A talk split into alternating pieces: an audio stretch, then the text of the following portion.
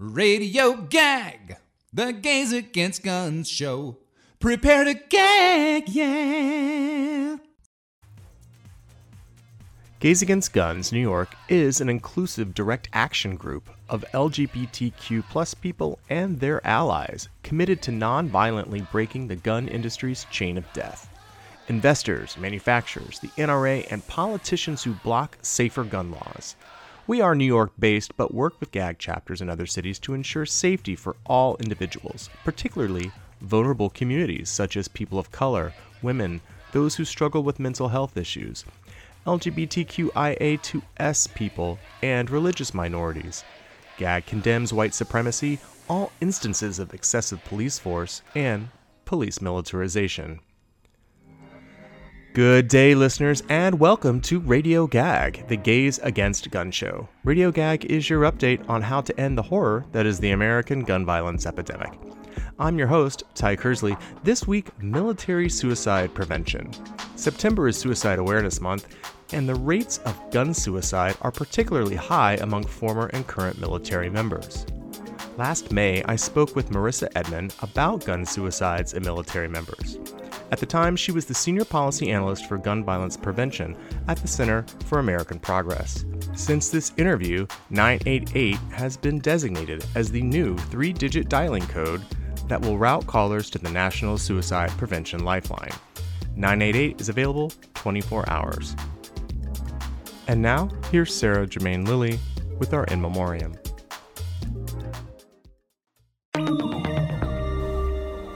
In Memoriam, Ronald McNutt. Someone in your life needs to hear that they matter, that they are loved, that they have a future. Be the one to tell them. This is the last Facebook post of Ronnie McNutt. Ronald Ronnie Merle McNutt, 33, passed away Monday, August 31st, 2020, at his home in New Albany, Mississippi. He was born on May 23, 1987, to Mr. Cecil Ronald McNutt and Elaine McNutt. Mr. McNutt is a member of the Celebration Church in Tupelo, Mississippi. He enjoyed and performed theater plays. He was a member of the Comicons Club. He was employed at the Toyota plant in Blue Springs, Mississippi. Mr. McNutt is a veteran of the United States Army Reserve, where he served in the Iraq War. Since the terrorist attacks on September 11, 2001, 7,057 U.S. military service members were killed in war operations in Iraq and Afghanistan.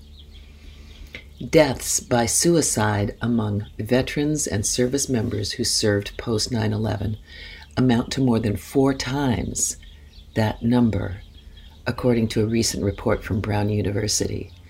The report estimates that 30,177 active duty personnel and veterans who served in the post 9 11 wars have died by suicide. From his Facebook posts, it's easy to see that Ronnie was a kind, open minded man. Family and church were very important to him. His friends have spoken of projects he was part of, such as podcasts and live streams. On one of those live streams on Facebook, drunk and in pain, Ronnie took his own life with a shotgun. His friends watching the stream begged Facebook to take it down, especially after his gun misfired. They believed that doing so would have saved Ronnie's life. Ronnie was a veteran of the Iraq War and suffered from post traumatic stress disorder, PTSD. His loving family has gathered around him and created a foundation to support veterans and prevent and reduce suicide. Their website is called Hinderless 22, the Ronnie McNutt Foundation. They've already raised enough money to give scholarships to local deserving high school students. Their work continues. Ronnie McNutt, we remember you and 22 military service veterans who, like you, will commit suicide today out of their pain and suffering. The suicide prevention hotline number is 1 800 273 8255. Write it down 1 800 273 8255. Remember, someone in your life needs to hear that they matter, that they are loved, that they have a future. Be the one to tell them. Hello, Marissa. Welcome to Radio Gag. Hey, Ti. Thanks for having me. I've been wanting to do a show about uh, military suicides in our country.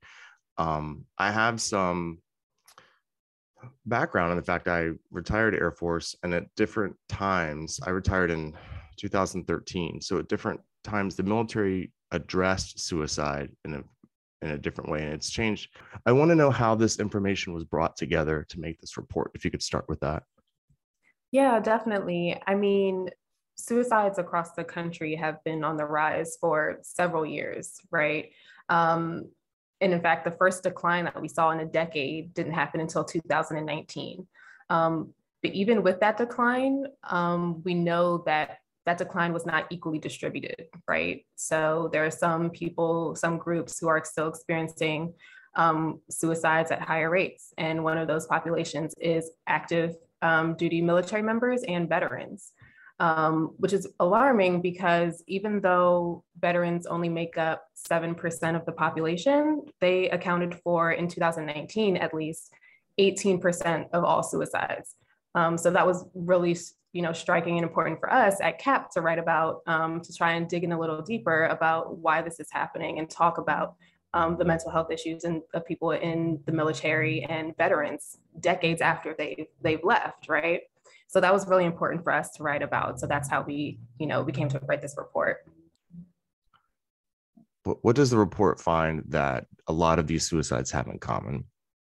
Yeah, one of the big ones that we saw was that there was obviously um, a common thread through cause of death. Um, firearm suicides are largely more lethal um, than someone who would attempt suicide by another means.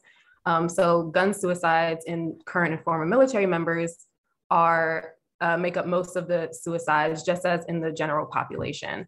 Um, I believe for veterans in a certain year was about 72% of the veteran suicides were gun suicides. Um, and in 2019, um, for active duty members, I believe there were unfortunately almost 500 um, active duty military members who lost their lives to suicide, and 64% of those uh, were firearm suicides. So that's almost one gun suicide a day for that right, entire year. I read that.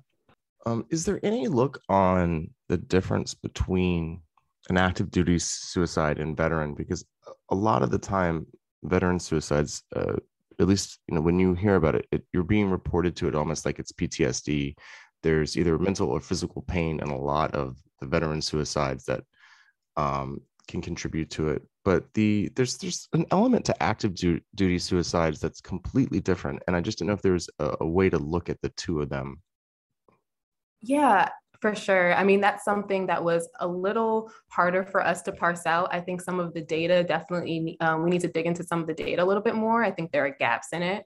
Um, but one thing that stood out to me, um, obviously the populations are different. So active duty members, um, there's a much smaller population. But to me, it can be the rigidity and the stress of being in the military, of course. Um, you are away from your family, you're away from your support system. Also, if you are deployed in a time where there is war, that is traumatic. Um, having a colleague who may pass away is traumatic right? So those people are going through their trauma while they're in the military. And then there are veterans who may be reprocessing wartime trauma later on in life or as well as aging. Um, I think one uh, point that we noticed was that um, people in the Vietnam War um, or who would have been in the Vietnam War, that age group is, has a disproportionate, reflects a disproportionate amount of gun suicides. Um, and it's also poignant that they are a, a large uh, population of gun owners, right? right? So there are definitely differences in active duty and veterans. Right. I've always, thank you. I've always thought too that um, there's a sense of duty when you're deployed. This weapon is issued to you. Um, the serial number goes next to your name, you sign it, it's what you trained on before you left. you know, goes in an armory. Uh, your ammo is counted for, and I've always thought that was sort of mentally different for me. The responsibility, I think, is lost when a gun is in your house. And I think that's one something I wanted to see if if we kind of pulled out, or if you, it was just something that was sort of a little bit more obvious. The access to the gun isn't as restricted in a home. Yeah, definitely. I mean, that is a huge uh, issue that we're looking into. The um, making sure that people are storing their firearms appropriately. Um, we call that safe storage. Um, so we know that suicide is often an impulsive decision.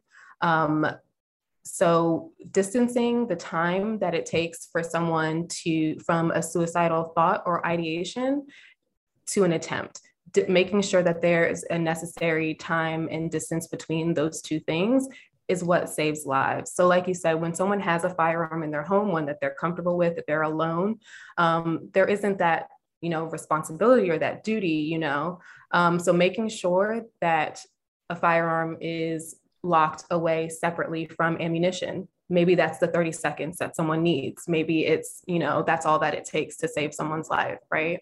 So I do think, you know, that, you know, like you said, like having a firearm in the home is, is separate and different than arming yourself while you're on duty, literally at your job. Right. Um, and I wish I, I wish there was a way, and that's what I was first trying to research and find this is is there a way the military is actually addressing their members as gun owners? And I just don't know how to address the disconnect between um, that relationship with a gun that's a product. Mm-hmm. I don't yeah. know how it doesn't feel the same to someone. How is it different when it's yours and you bought it versus uh, issued? Right. I think there's, I think you're totally right. There's a different relationship to that tool. Um, this is going to be very completely different, but um, a chef who uses a knife at home and a chef who uses um, a, a, knife at home or a knife on the job like those i'm sure the tools are completely different. The tools are separate. He, he looks at it as you know a completely separate entity. So having this thing in your home is different than you using it on the job. And i think it's a little bit more personal um, when it's in the home um, so something that I know the VA has been working hard on is lethal means safety training. Um, so this is where they are training caregivers of veterans, but also physicians to talk about firearm safe storage and the risk factors that go into gun suicide because there are such disproportionate rates of firearm suicide among this population. Um, so some people are think it's an overstep for a physician or for a caregiver to have that information. But to me personally, I think it gives more autonomy to the caregiver and to the veteran to know their options, know that there is someone that's um, able to be there for them as a physician. They're able to talk to them about any you know any and everything or their caregiver. You know some veterans have or veterans and active duty military members have mobility issues and they have a caregiver. So i think it's important for everyone in the home to have as much information as possible. There are some good notes in here on how to reduce access to guns. Uh, what are some of the uh, suggestions that the report came up with yeah, I definitely think, um, well, one is education, um, making sure that people know that owning a firearm is a risk factor for firearm suicide. Um, but also, like I said, making sure there's that time and distance. Um, so, something we talk about in the report um, are waiting periods. Um, so, this is the time between when someone purchases when someone purchases a firearm between and the time that they actually uh, possess it. Um, so, like I said before, you know, uh, suicide uh, attempts are often impulsive. So, if someone is not already a firearm owner and they're in crisis and they try and purchase a firearm, those one, two, three days between the time that they purchase it um, and the time that they possess it could be the time that the necessary time and distance that's needed to find community support, talk to a, a, healthcare professional, or you know, the just have alleviate the crisis that you're in at the moment. There are also things uh, we talk about in the report, um, ERPO, extreme risk protection orders. Um, so the, this is where um, a family member or a law enforcement officer can petition the court to uh, have a firearm temporarily removed from someone who's posing a risk to themselves or to others. Um, and I believe there's a figure out there that says between when uh, every 10 to 20 uh, ERPOs are issued, a life is saved. Um, right. So, you know, these, these are not just like figurative things, like these laws are actually saving lives. Where do you think the government or the military could do? What do you think they could do to take additional steps? Definitely. I mean, it is their responsibility to take care of veterans from the time that they enlist, you know, until, you know, the end of their retirement, their entire lives, right? Timely mental and physical health services are extremely important um, for veterans, active duty, and veterans, uh, military members. Sometimes it can take months for someone to go through the VA and find a physician. Um, I believe I said it earlier, but something, uh, or I'm not sure if I did, but um, physical injuries was one uh, huge risk factor for gun suicide um, among this population. Um, so we have veterans who, after experiencing trauma, are now maybe in physical pain, exacerbating their mental health issues, and then they're waiting months and months to see a physician and have it covered because that's the issue, right? Having it covered um, under the VA and not having to find um, a physician on your own and pay these exorbitant um, medical care bill costs, right? Yeah, I'm um, very, I'm just very lucky I'm not in that situation. Um, what are our next steps? I definitely think it takes, this is something not in the report, this is from Marissa, but a culture shift. Um, America is extremely proud, and I think that speaks a little bit to the unpreparedness that people have. Uh, they don't want to, no one wants to say that the military can be traumatizing, not that it 100% is, um, or the things that are you do in the military. No one wants to say that. No one wants to say that guns cause harm. Um, well, some people don't. Um, the people I think that are on the other side of this issue don't want to say that. Um, but I think that culture shift um, definitely needs to happen and some awareness um, doing what we're doing right now, keeping the conversation conversation going, um, talking about the how firearms play a role in suicides for this population, making sure that we're protecting um, the mental and physical health of our active duty and former military members. Um, I think we need to pass common sense firearm legislation that you know can protect and prevent suicides from ha- gun suicides from happening because suicides are preventable. Um, they don't have to happen. We don't have to lose 500 active duty military members. Over 4,000 veterans lost their lives to suicide in a single year, and that doesn't have to happen. Right. Well, thank you so much for talking to me and for your commitment to this and, and your passion. It really just stuck with me. It's like, oh, finally, I have someone to talk to because I have looked up numbers of like who would I call, you know, in Veterans Affairs or, or anyone to discuss how are we analyzing these suicides? How are we, you know, trying to gather information for them? And I think this is a great uh, report. So if you wanted to read more about it, you can go to americanprogress.org and the article we were discussing is gun suicides among former and current military members. Yes. Okay. Written by my fantastic boss, Eugenio Weigand, as well. I appreciate everything that uh, you guys do. But thank you so much for your time. Thanks so much, Ti. It's been a All pleasure. Right. This is Radio Gag, the Gays Against Gun show. You can hear us on any podcast platform. We want to hear from you. Subscribe and leave a message after you listen. Tell us what you love about Radio Gag or what really makes you gag about gun violence. Suicide prevention is mandatory training in the military, and I think our country as a whole needs to be trained on the facts and stats of suicide, as well as how to see the signs and talk to someone who needs your help. Some of the signs to look for is when a person is appearing sad or depressed most of the time. Hopelessness, anxiety, agitation, sleeplessness, or mood swings. Feeling as if there is no reason to live. Feeling excessive guilt, shame, or a sense of failure.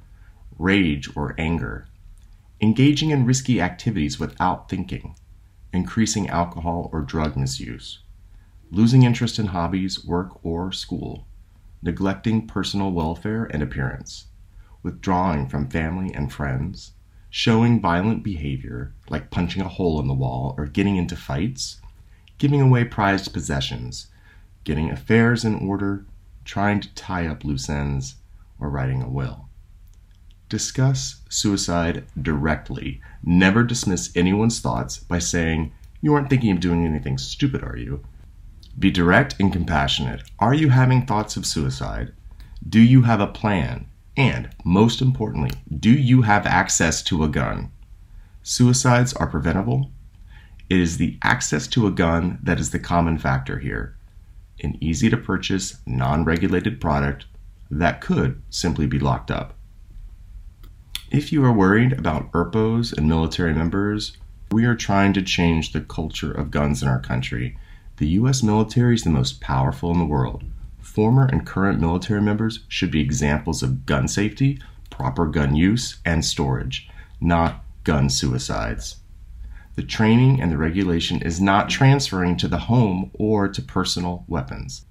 Even the most trained military members in the world's history still need to lock up their firearms. I want to also bring up some very helpful programs. First, EMDR, eye movement desensitization and reprocessing therapy. It's extensively researched. It's an effective psychotherapy method proven to help people recover from trauma and other distressing life experiences, including PTSD, anxiety, depression, and panic disorders. I also have it on good authority that creative outlets are extremely therapeutic for anyone with trauma. So I want to mention Veterans Voices. The mission of the Veterans Voices Writing Project is to enable military veterans to experience solace and satisfaction through their writing program. Their vision is a world where people appreciate that writing can both heal and entertain. For more information, you can find out at veteransvoices.org. To find out more about working with us, please go to gaysagainstguns.net or follow us at Gays Against Guns NY on Facebook and Instagram or Gag No Guns on Twitter. We meet once a month at the LGBTQ Center on 13th Street in Manhattan and on Zoom. Please email gagsignup at gmail.com and we'll provide you with the Zoom link and details. Everybody is welcome to any and all GAG events. And you can donate to Gays Against Guns. Currently, we are producing a feature length documentary about Gays Against Guns by filmmaker Paul Rowley and preparing for the National Gun Violence Vigil on December 6, 2023. You can contribute any amount on our webpage, that's gaysagainstguns.net. It's time to end our show. Thanks for listening. Our upcoming shows include a focus on suicide prevention for the month of September and a series on the economic and social cost of gun violence in our country. And don't forget, you can listen to our previous shows anytime on any major podcast platform. Our shows are also featured on BRIC, Brooklyn Free Speech Radio. Please subscribe to our podcasts so you'll be notified when our new shows drop. And we leave you with our fabulous singing quartet, Sing Out Louise. Have a great and safe day.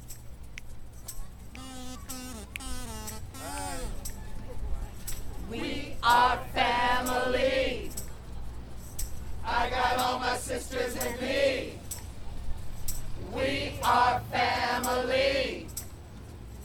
Get up, everybody, and sing. We are family. Men and women, LGBT. Yeah. We are family. Everybody does their own thing. Everyone controls her own body. Gets to live her life. We don't care if you think we're naughty. I won't tell no lie. Oh, all of the people, you must separate that old church and state. You better reread your Bible. We're giving love while you're